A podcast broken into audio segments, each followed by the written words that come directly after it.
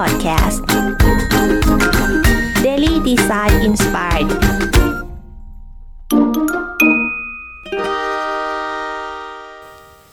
สวัสดีครับ ที่นี้ต้อนรับสู่คิมชิดแชทพอดแคสต์อีกครั้งนะครับ คุณอยู่กับสกลที่เราลันอยู่ วันนี้เราก็จะมารีวิวหนังสือชื่อ The, The Digital Transformation Playbook นะครับ Rethinking Your Business for the Digital Age นะครับ หนังสือเล่มนี้เนี่ยก็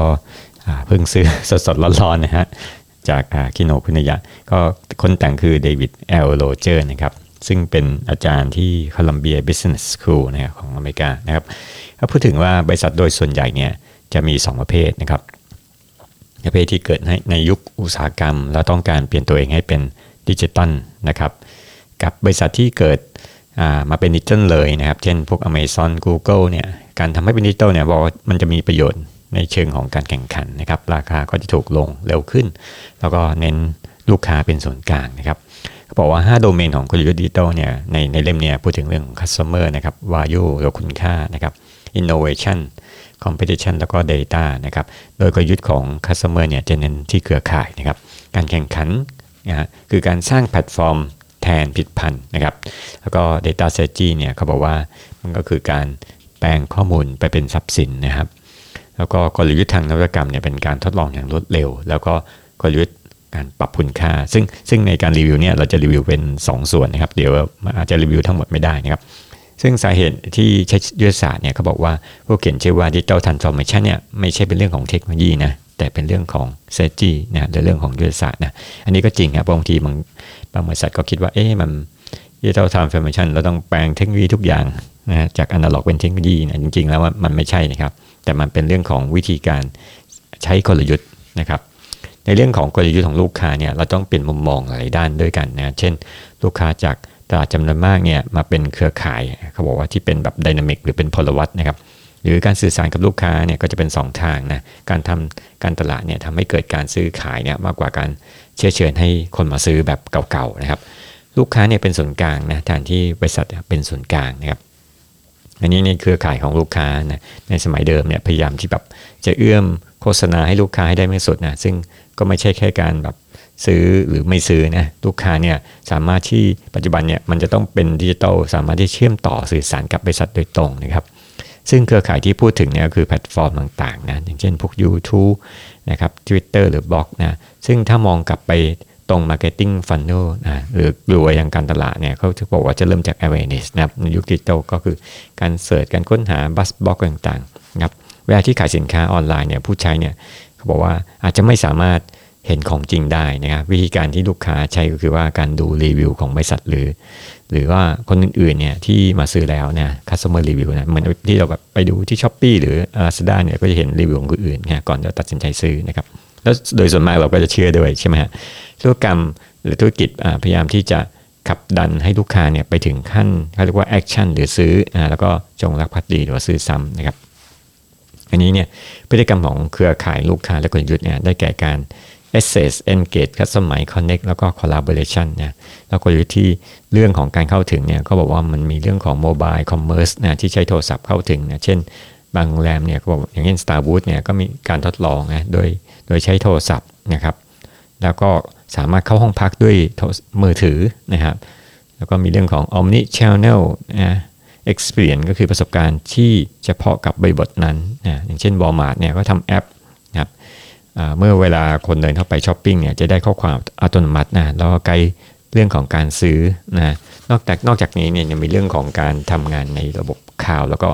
on demand service นะครับพวก SaaS นะซอฟต์แวร์ as service นะครับหรือซอฟต์แวร์แล้วก็อย่างเช่นพวกมีพวกอะไรนะเซลที่ที่เรา Salesforce นะครับที่เป็น software service แล้วก็คานอะคาเดมี่นะที่เรียนเมื่อใดก็ได้ในเวลาไหนก็อันนี้เป็นเป็นเรื่องของ on demand นะครับ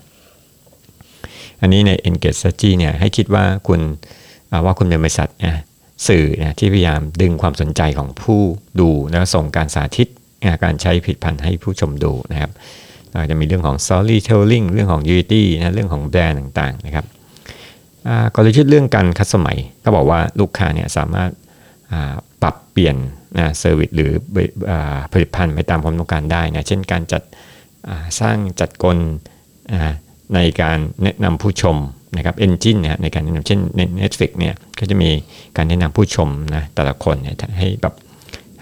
เหมือนสร้าง playlist นะฮะให้ให้กับการเข้ามาล็อกอินทุกครั้งเลย มันก็จะเปลี่ยนไปนะครับ playlist อาจจะเป็น playlist ใหม่เนี่ยที่ recommend ให้กับลูกค้าเออหนังเรื่องนี้คุณดูหรือยังนะครับกลยุทธ์ด้านการเชื่อมต่อนะหรือ connect เนี่ยเราควรได้มีส่วนในการสนทนากับลูกค้าเนี่ยเช่นการทำ social listening นะครับ social listening เหมือนกับการที่เราฟังว่า ผู้ลูกค้าเนี่ยคุยอะไรกับเรานะฮะอย่างเช่นอาจจะคุยกับเราหรือว่าคุยกันเองนะฮะในใน social media platform พวก forum ต่างๆนะซึ่งเราเนี่ยเราก็จะหา insight จากปัญหาผลิตภัณฑ์นะฮะตรงนี้มันก็เกี่ยวข้องกับโซเชียลเขาเรียกว่าอันใหม่เนี่ย cus social customer service นะไม่ใช่แค่แค่ customer service แบบเดิมนะหรือการถามไอเดียแล้วก็ content นะอย่างเช่นพวก Starbucks และ Dell เนี่ยใช้วิธีการ Idea Storm แพลตฟอร์มในการดึงความคิดเห็นจากลูกค้าทำให้ลูกค้าเนี่ยรู้สึกถึงความเป็นเจ้าของด้วยนะครับ แล้วก็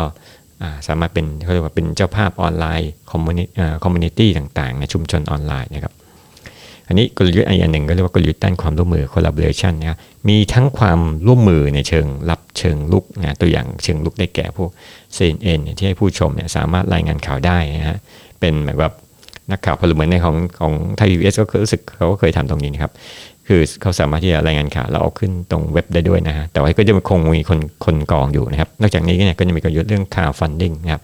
เป็นเขาเรียกว่าเป็นหุ้นส่วนในการสร้างสิ่งประดิษฐ์นะครับ แล้วก็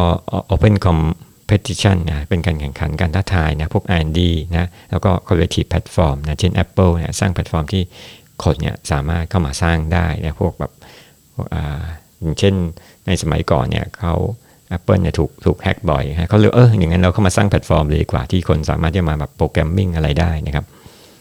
เครื่องมือที่จะสร้างกลยุทธ์เครือข่ายลูกค้าเนี่ยเขาบอกว่าขั้นที่หนึ่งมีการเราจะต้องตั้งวัตถุประสงค์บอกว่าวัตถุประสงค์เนี่ยมี 2 แบบคือ แบบโดยตรงนะครับคือพัฒนากลยุทธ์ที่ ความเร็วในการตอบปัญหาลูกค้านะครับสวัตถุประสงค์ที่สูงกว่านะเช่นการพัฒนาชุดข้อมูลลูกค้าทั้งช่องทางทั้งหมดนะทำให้เราสามารถที่จะวางแผนสำหรับการเก็บข้อมูลแล้วก็บูรณาการนะครับขั้นที่ 2 คือการเลือกลูกค้าแล้วก็โฟกัสสามารถใช้การเซกเมนต์จัดกลุ่มนะหรือการใช้วัตถุประสงค์ คุณค่า แล้วก็สิ่งกีดขวางที่ทำได้ทำให้สำเร็จนะครับ 3. เลือกกลยุทธ์โดยใช้ 5 เครือข่ายลูกค้านะครับ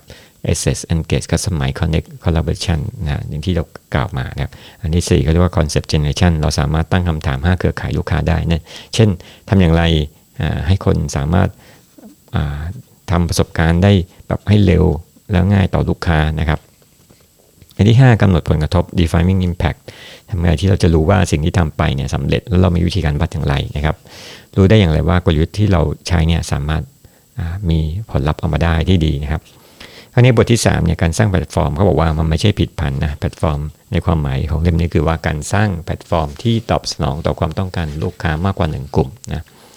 ในเล่มเนี่ยยกตัวอย่างเช่น Airbnb นะที่แบบเป็นการมาก็ให้คนเนี่ยมาไปอยู่ที่โรงแรมโดยใช้บ้านของตัวเองอะไรเงี้ยนะครับซึ่งเกิดจาก นักศึกษาสามคนที่จบรถ Island School of Design นะเขาคิดว่าจะทำอย่างไรที่คนจะมาเช่าพื้นที่เหมือนโรงแรมโดยที่เขามีฟูกและที่นอนแบบลมยางนะครับแพลตฟอร์มก็บอกว่าแสดงความสัมพันธ์ระหว่างธุรกิจจากเส้นตรงไปสู่เครือข่ายนะครับ อันที่หนึ่งก็บอกว่าแพลตฟอร์มเนี่ยต้องนำลูกค้าลูกค้าแบบแบบว่าแต่ละประเภทเนี่ยมาเจอกันนะครับเขาบอกว่า Skype เนี่ยไม่ใช่แพลตฟอร์มนะ เพราะว่าลูกค้าเนี่ยเป็นประเภทเดียวกันหมดนะแต่ควรที่จะนำคนซื้อกับคนขายมาเจอกันนะครับอันที่2มันมีผลิตภัณฑ์โดยตรงนะครับ เช่น Airbnb แล้วก็ eBay เนี่ยสามารถคุยกันโดยตรงกับลูกค้านะครับ อันนี้เขาบอกว่า4ชนิดของแพลตฟอร์มสำหรับดิจิทัลนะ David S. Evans แล้วก็ Richard นะครับพูดถึงเรื่องของเครือข่ายลูกค้านะครับเรื่องของของบริสัมพันธ์นี้ด้วยนะครับ อันนี้ตัวของอย่างที่บอกว่า เครือข่ายลูกค้าเนี่ยเขาบอกว่าในอดีตเนี่ยบริษัทต้องทำการเข้าถึงลูกค้าต่างๆนะแต่ว่าในปัจจุบันเนี่ยเพราะอย่างเช่นใช้ประธานพันธ์โบชัวปัจจุบันเขาเรียกว่าเป็น mass communication แต่ปัจจุบันเนี่ยเขาบอกว่าต้องผ่านผ่านโซเชียลมีเดีย YouTube Twitter นะลูกค้าในดิจิทัลเนี่ยจะไม่ใช่แบบเชิงลับนะแต่จะเป็นแบบเครือข่ายที่มีพลวัตลูกค้าจะมีอิทธิพลกับลูกค้าคนอื่นนะบริษัทก็จะมีส่วนร่วมกับลูกค้าโดยการสังเกตไปสัมพันธ์กับลูกค้านะครับ ถ้ามองถึงเรื่องของ Marketing Funnel ก็อย่างที่บอกว่าก็จะดูอันนี้ก็พูดถึงไปแล้วนะครับ คราวนี้เรามาพูดถึงเรื่องของอเครื่องมือนะครับ ในเรื่องนี้ก็พูดถึงว่า the customer network strategy generator ก็คือ ก็คือว่าเป็นเครื่องมือที่เราจะมาใช้ในการสร้างกลยุทธ์นะครับ อันที่หนึ่งเขาบอกเราต้องตั้งวัตถุประสงค์เรื่องลูกค้านะครับแล้วก็เลือกกลยุทธ์นะครับที่เราพูดถึงนะครับ accessible นะครับ accessibility นะครับ แล้วก็เรื่องของอ่า A ก็เรียกว่า A E C C C นะครับ แล้วก็ concept generation แล้วก็ define impact นะครับให้สร้างแพลตฟอร์มเนี่ยก็บอกไม่ใช่ผลิตภัณฑ์นะแพลตฟอร์มก็คือว่าการมีประสิทธิพันธ์ระหว่าง 2 หรือมากกว่าลูกค้าหนึ่งกลุ่มนะใช่นะครับอันนี้พูดถึงไปแล้วนะคู่มือคู่แข่งเนี่ยเขาบอกว่ามันมีแบบ 2 แบบแบบหนึ่งก็คือเรียกว่าแบบสมมาตรกับอีกแบบนึงอ่า สมมาตรนะครับก็คือคู่แข่งที่สมมาตรในการธุรกิจเนี่ยที่มีตำแหน่ง value proposition เนี่ยเหมือนกับเหมือนกันนะเช่น BMW กับ Benz นะจะมันจะแบบว่าเหมือนจะเป็นคู่แข่งกันนะครับว่าเพราะเป็นรถหรูเหมือนกันนะครับ อันนี้อาสมมาตรเนี่ยก็พูดถึงว่าตำแหน่งคุณค่าที่เหมือนกันแต่โมเดลธุรกิจต่างกันนะเช่น Uber กับ BMW นะเพราะถ้าใช้ Uber คือแบบเป็นรถเช่านะครับคือเป็นว่า คนที่ขับแท็กซี่ หรือว่าคนขับเอาเอารถของตัวเองมาเป็นแท็กซี่นะครับถ้าบอกว่าถ้าคนใช้ Uber มากๆเนี่ยคนจะซื้อรถน้อยเนี่ยก็มันก็จะ disrupt อ่า BMW ได้นะครับ อันนี้เขาไม่บอกอีกอันหนึ่งเขาเรียกว่า disintermediate disintermediation นะครับคือการเอาคนกลางออกนะเช่น Amazon เนี่ยก็เป็นร้านขายหนังสือออนไลน์นะครับเราอ่าเอาคนกลางเช่น Barnes Noble ปกติเนี่ยเขาจะเป็นตัวแทนร้านขายหนังสือระหว่าง หนังสำนักพิมพ์นะครับกับลูกค้านะครับอันนี้ Amazon มาแทนนะครับคือไม่เอา Barnes Noble แต่ว่าตัวเองก็เป็นคนกลางเลยมาขายตรงกับลูกค้าโดยตรงเลยนะครับโดยไม่ผ่าน Barnes Noble นะครับส่วน intermediation เนี่ยก็ตรงข้ามนะก็คือเพิ่มคนกลางเข้าไปนะเช่น Facebook Ad เนี่ยเป็นส่วนกลางที่เชื่อมระหว่างหนังสือพิมพ์ นะเช่น New York Times นะกับคนดูนะอันนี้เป็นเพราะว่าหนึ่งเพราะว่าคนที่ดูทางอินเทอร์เน็ตก็อาจจะแบบไม่ได้ดูอ่านหนังสือพิมพ์ที่จับต้องจริงนะเพราะฉะนั้นเนี่ย Facebook ก็เลยเข้าไปช่วยนะซึ่งสังเกตว่าไอ้ disruptive เนี่ยเราสามารถใช้อ่า disintermediation หรือว่า intermediation ได้นะครับทีนี้ก็มีเครื่องมืออีกตัวหนึ่งเขาเรียกว่า competitive value chain นะครับ จะมีพวกอ่า originator producer distributor แล้วก็ consumer เนี่ยเป็นเขาวิสอนวิธีการวาดไดแกรมนะฮะซึ่ง originator เนี่ยว่าคนที่อ่าเขาบอกว่าเป็นส่วนประกอบย่อย ซึ่งอาจจะไม่ใช่อ่า final product จริงๆเนี่ยส่วน producer เนี่ยอายุอย่างเช่น originator ที่พวก Microsoft ไออ่าองค์ประกอบทั้งหลายนะฮะ ซอฟต์แวร์นะครับ ส่วนโปรดิวเซอร์คืออย่างเช่นแล็ปท็อปอาจจะเป็นคนจะซื้อแล็ปท็อปก็มี Microsoft เข้าไปช่วยด้วย เป็นอยู่ข้างในแล็ปท็อปครับ distributor นะครับอย่างเช่นเอาไปขายที่ Best Buy เนี่ยนี่ก็เป็น Product ขาย แล้วก็ Consumer ผู้ซื้อนะครับ เราสามารถใช้ value train เนี่ยในการวิเคราะห์บริการว่าเอ๊ะเราจะใส่ service อะไรที่เข้าไปส่งต่อถึง Consumer นะครับ เขาบอกว่าการแปลงข้อมูลเนี่ยให้มีคุณค่าต่อยอดธุรกิจเนี่ยข้อมูลเนี่ยสามารถบอกถึง pattern นะครับ อันนี้คือว่าการเอาเขาเรียกว่าการแปลง Data เนี่ยให้ให้มันเป็น asset นะครับให้มันมีคุณค่านะครับ เพราะฉะนั้นเนี่ยเราอาจจะต้องมีพวกการทำ data mining นะคือการเอาข้อมูลมาแล้วก็วิเคราะห์นะซึ่งปัจจุบันก็มี tool เครื่องมือทางซอฟต์แวร์อินเทอร์เน็ตเยอะแยะมากนะอย่างเช่นการ การแบบเอาตัวสมมติเอาคำพูดของคนลูกค้าเนี่ยจากจาก Twitter เนี่ยเอามารวมกัน แล้วก็สามารถหา pattern มันนะครับ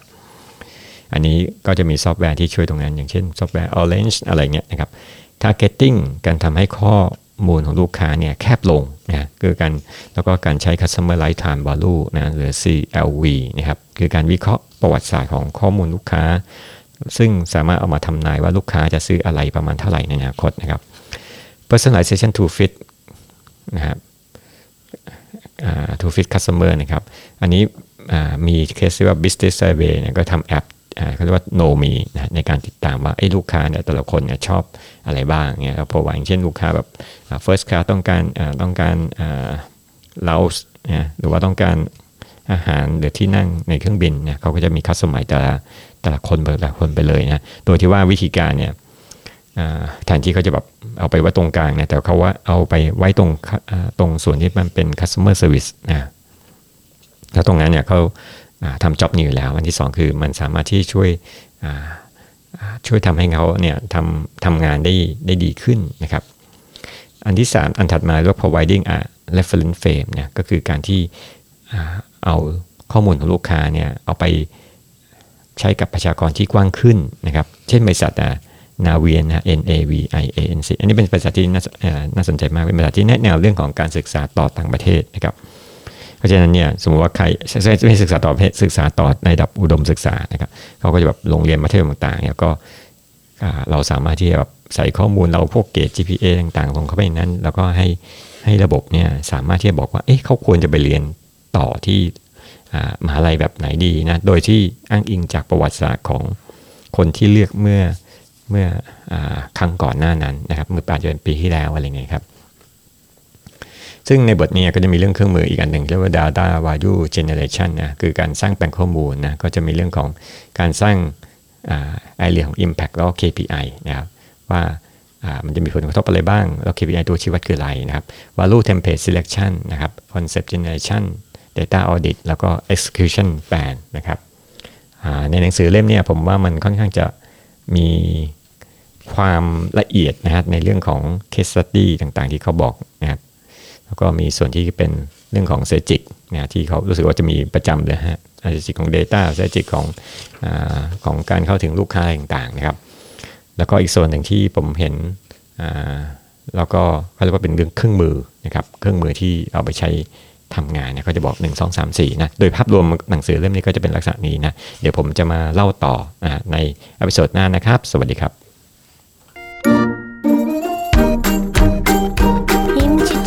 Podcast. Daily Design Inspired